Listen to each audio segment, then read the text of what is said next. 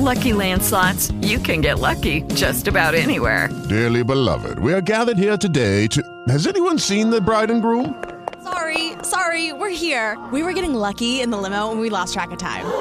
No, Lucky Land Casino, with cash prizes that add up quicker than a guest registry. In that case, I pronounce you lucky. Play for free at LuckyLandSlots.com. Daily bonuses are waiting. No purchase necessary. Void where prohibited by law. 18 plus. Terms and conditions apply. See website for details. With the Lucky Land Slots, you can get lucky just about anywhere. This is your captain speaking. Uh, we've got clear runway and the weather's fine, but we're just going to circle up here a while and uh, get lucky. No, no, nothing like that. It's just these cash prizes add up quick. So I suggest you sit back, keep your tray table upright, and start getting lucky. Play for free at LuckyLandSlots.com. Are you feeling lucky? No purchase necessary. Void where prohibited by law. 18 plus terms and conditions apply. See website for details.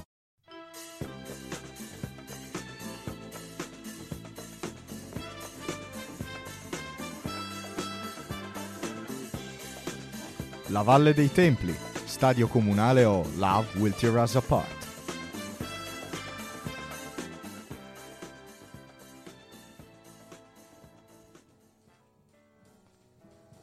Venerdì 18 maggio 1990.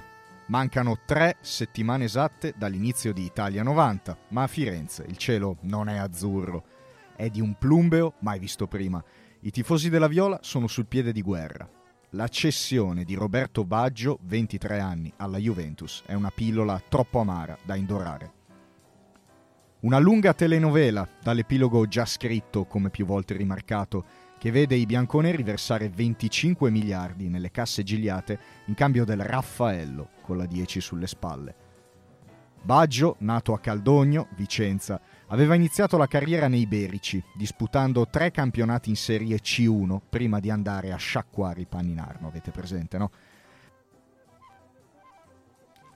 Nel maggio 1985, appena passato ai Gigliati, era stato vittima di un grave infortunio ai legamenti del ginocchio destro. Nella stagione appena terminata aveva segnato 17 gol ed era tra i più attesi all'imminente mondiale casalingo.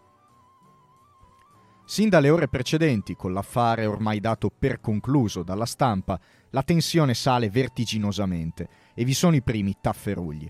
Un esponente della curva Fiesole, lo spicchio dello stadio comunale occupato dagli ultras fiorentini, avverte. La cessione di Baggio alla Juve è l'infamia peggiore che potessero farci. Che cosa faremo? Di sicuro faremo qualcosa. La sede sociale, sinistramente collocata in piazza Savonarola, è assediata da più di un centinaio di persone. A sua protezione viene schierato un cordone di carabinieri e poliziotti, nessuna pira fortunatamente in vista.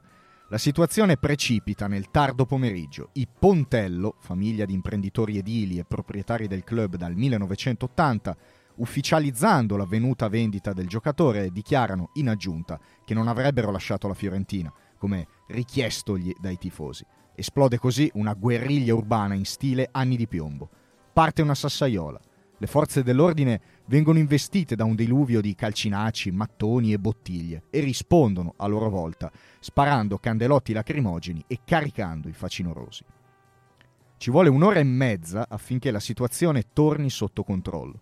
Il bilancio degli scontri è di oltre 30 feriti e una quindicina di arresti. Di fronte al misto di rabbia e frustrazione del tifo fiorentino, il Divin Codino firma di suo pugno un messaggio, pubblicato l'indomani mattina in prima pagina sulla Nazione, voce del capoluogo toscano, dal 1859, nel quale, dichiarandosi addolorato per l'accaduto, lancia un appello ai tifosi fiorentini, di cui comprende in ogni caso il disappunto. Ma la strada della violenza, continua Baggio, non va assolutamente percorsa. Sono molto confuso in queste ore, ho molti pensieri. Vorrei che non succedesse nulla per colpa mia. Un abbraccio a tutti. Mi mancherà molto lo spirito dei fiorentini. La nazione prosegue ricordando come già nel 1967 i sostenitori viola avessero conosciuto l'inferno per il trasferimento al Milan dell'attaccante di Stoccolma Kurt Amrin, soprannominato Uccellino perché si involava verso il gol come un falchetto. Nove stagioni in maglia gigliata. Allora gli intellettuali locali avevano persino sottoscritto un manifesto per scongiurarne il passaggio in rosso-nero. Il primo firmatario? Il giornalista Indro Montanelli.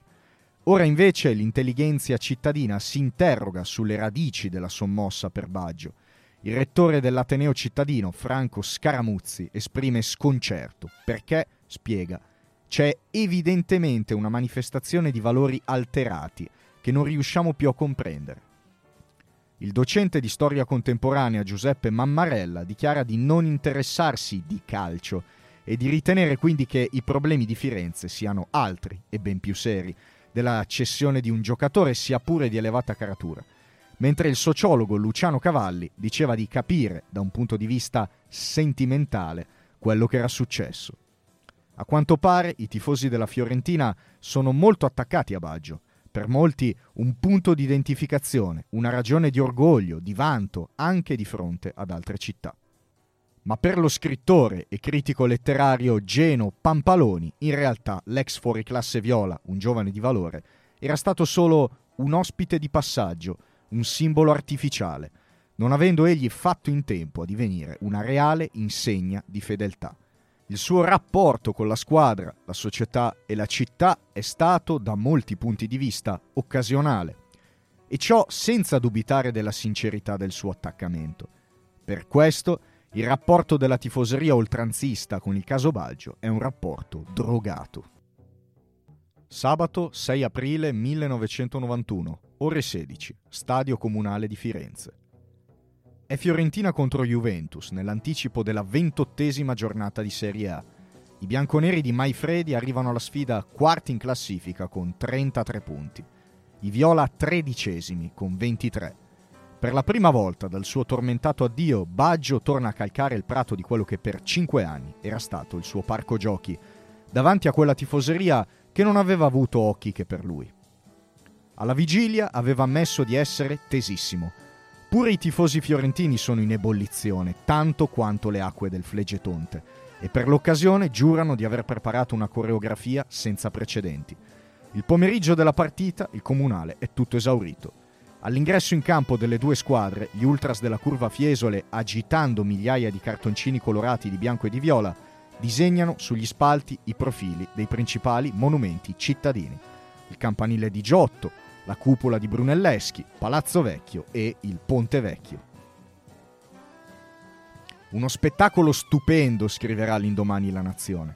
Baggio è accolto tra i fischi, e anche durante il gioco è subissato di ingiurie ogni qualvolta si ritrova il pallone tra i piedi, non riuscendo mai a trovare uno spunto degno di nota.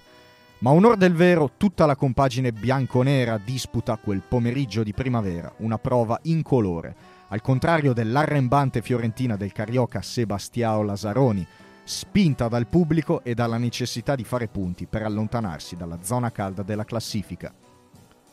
Sin dal primo minuto i Viola sottopongono a un bombardamento la porta difesa da Tacconi, passando meritatamente in vantaggio al 42esimo con un destro secco su punizione dal limite griffato Diego Fuser, arrivato in estate in prestito dalla Lazio. Nel secondo tempo, al 51esimo, Baggio, nell'unico sussulto della giornata, riesce a liberarsi dalla morsa dei difensori avversari subendo un fallo in area. Rigore per i bianconeri. Sul dischetto però non si presenta lui, primo rigorista della squadra.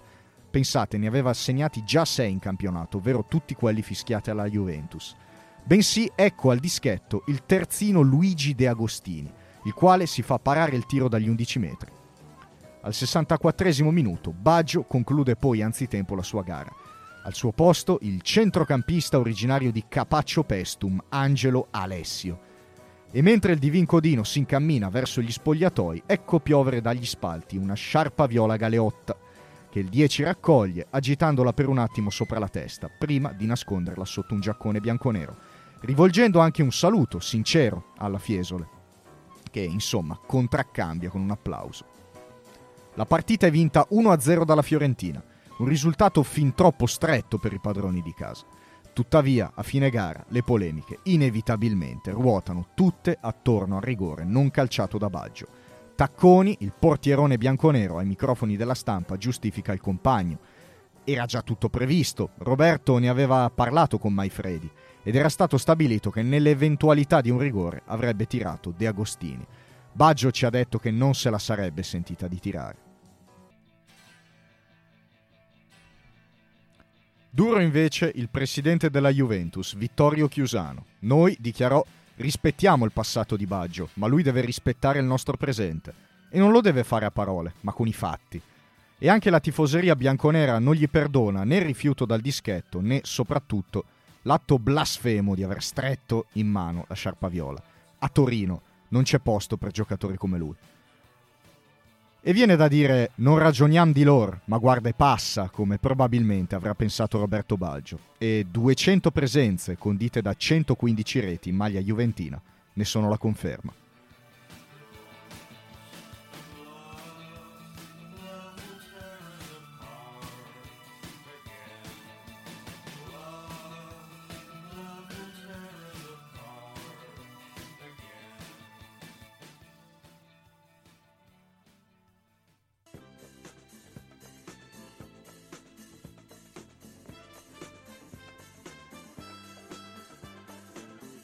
Avete ascoltato La Valle dei Templi, un podcast di vita sportiva, testo e voce di Samuele Virtuani con la sapiente regia di Marco Cangelli.